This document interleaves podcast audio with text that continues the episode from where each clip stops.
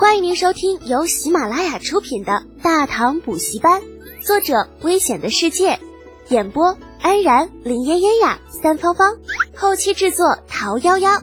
感谢订阅。第三百七十集，无知。火枪爆发出的轰鸣声盖过了马蹄的声音，士兵的惨叫声又盖过了火枪的轰鸣声，空气中充斥着古怪的味道。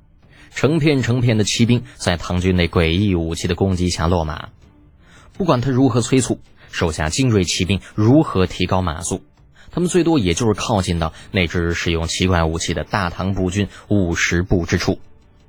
再想进攻，那迎接他们的就是一颗又一颗黑色的铁球。更加巨大的轰鸣声中，那些铁球用无比耀眼的光辉净化了冲上去的骑士。大毒蛇不想放弃，一次又一次催促着自己的部下，但是对面那支人数三千左右的大唐步军却像是大海中的礁石，无论海浪如何汹涌，如何狂暴，依旧无法让他们产生一丝一毫的动摇。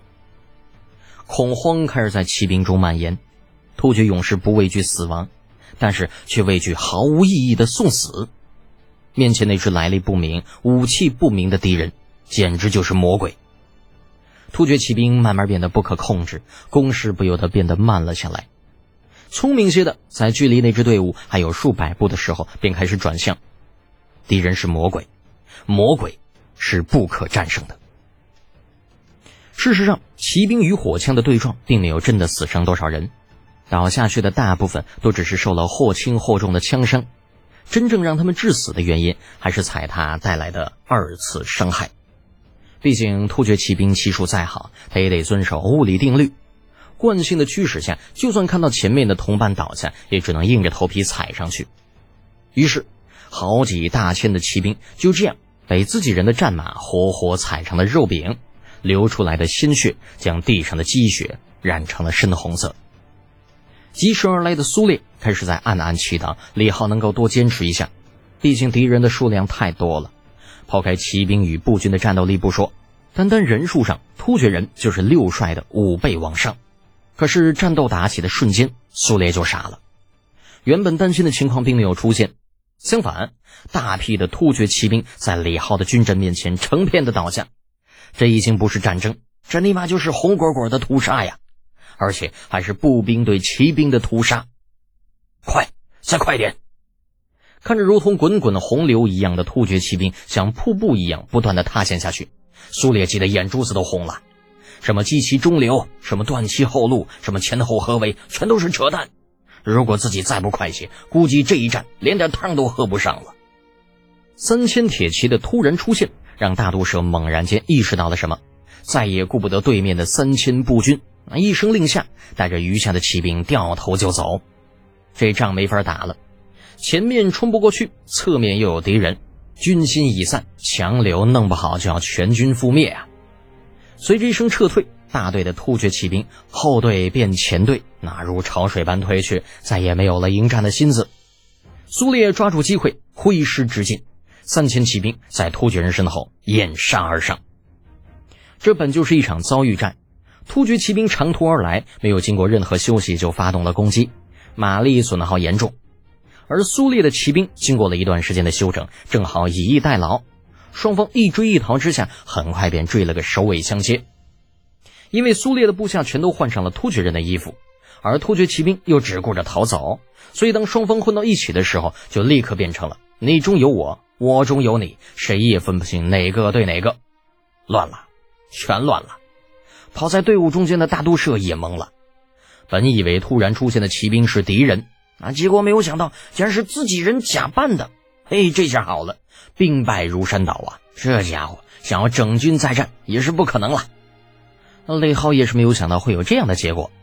原本他以为这次遭遇战过后，之前蒙混过关的计划会胎死腹中，没有想到老天爷饿不死瞎家雀。虽然计划的中途出现了变故，但是对于结局却没有丝毫的影响。啊，当然了，也不能说没有影响。至少从某些方面来说，突厥这支败军给了苏烈更好的掩护。快，整军出发，速度速度，不要让他们去得远了。何干成吉反应很快，第一时间制止了六帅军卒们庆祝的想法，也顾不得打扫战场，一声令下，所有人马上向着远方追了上去，留下满地狼藉一片。杰利在将大毒蛇派出去之后，一直觉得心绪不宁两只眼皮比赛一样跳个不停，就总觉得呀，像是有什么大事要发生。召来心腹大将阿什纳舍尔，杰利问道：“派去凤州的人回来了没有？”阿什纳舍尔本是突厥上代楚罗可汗的二儿子，其牙帐设立在漠北，统治着血岩陀、铁勒等部。后来，血岩陀、铁勒反叛，阿什纳舍尔来不及反应，只能匆匆逃回了金帐王庭，从此便在王庭留了下来，辅佐叔叔杰利。阿什纳舍尔不知道正在想些什么，见杰利问，摇摇头：“回大汗，尚未有消息传来。”嗯，那杰利不知可否的嗯了一声，隔了好一会儿才继续问道：“你觉得大毒蛇能把定襄城夺回来吗？”只怕很难。我军善攻，但唐人善守。一城作战的话，只需要三千人马，便可保定襄无虞。杰利的目光陡然变得凌厉了许多。你的意思是，大毒蛇必败？不存在败的问题。定襄城外尽是广袤的平原，不利于埋伏。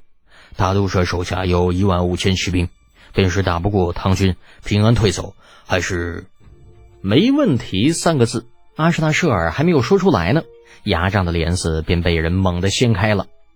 只见大毒蛇满身是血，面色惶恐地站在帐子门口。父汗，不不好了！唐军，唐军杀进大营了！什么？唐军杀进大营了？哪儿来的唐军呢？莫非是天上掉下来的不成吗？竭力顾不得舍儿给自己的保证，几步就来到了大毒蛇的面前，一把扯住他的衣领。你说什么？唐军不是在定襄城吗？怎么可能出现在本汗的大营？啊，父汗，唐军奸诈，他们在半路上埋伏孩儿，而且他们还有一种十分厉害、能够发出巨大声音的武器，中之必死。想到在半路上遭遇战中那恐怖的一幕，大多数的眼中闪过一抹恐惧，语无伦次的说道：“那杰利本想再问，既然是半路遇伏，你回来也就是了，何来唐军袭营之说呢？”可是他这话还没有问出口，外面隐约间已经有喊杀声传来。顾不上再问大都社，杰利随手将其丢在一边，大步走出了牙帐。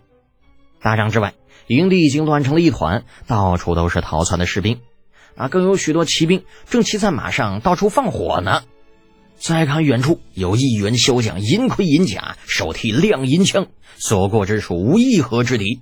但有人拦住去路，只一枪过去，立刻便是一声惨叫。那骁将身后是无数的黑甲骑兵，手里拿着奇怪的武器，每每发出一阵轰鸣之声，立刻就会有两三人倒下。傅汗，撤吧！身后大毒蛇不知道什么时候从牙帐里走了出来。撤？往哪里撤？这一战，竭力赌上了自己的一切，只能胜，不能败。胜了。携大圣之威，在此一统草原不在话下；败了，万事皆休。别说一统草原，能不能活下去都是未知数。听众朋友，本集已播讲完毕，请订阅专辑，下集精彩继续哦。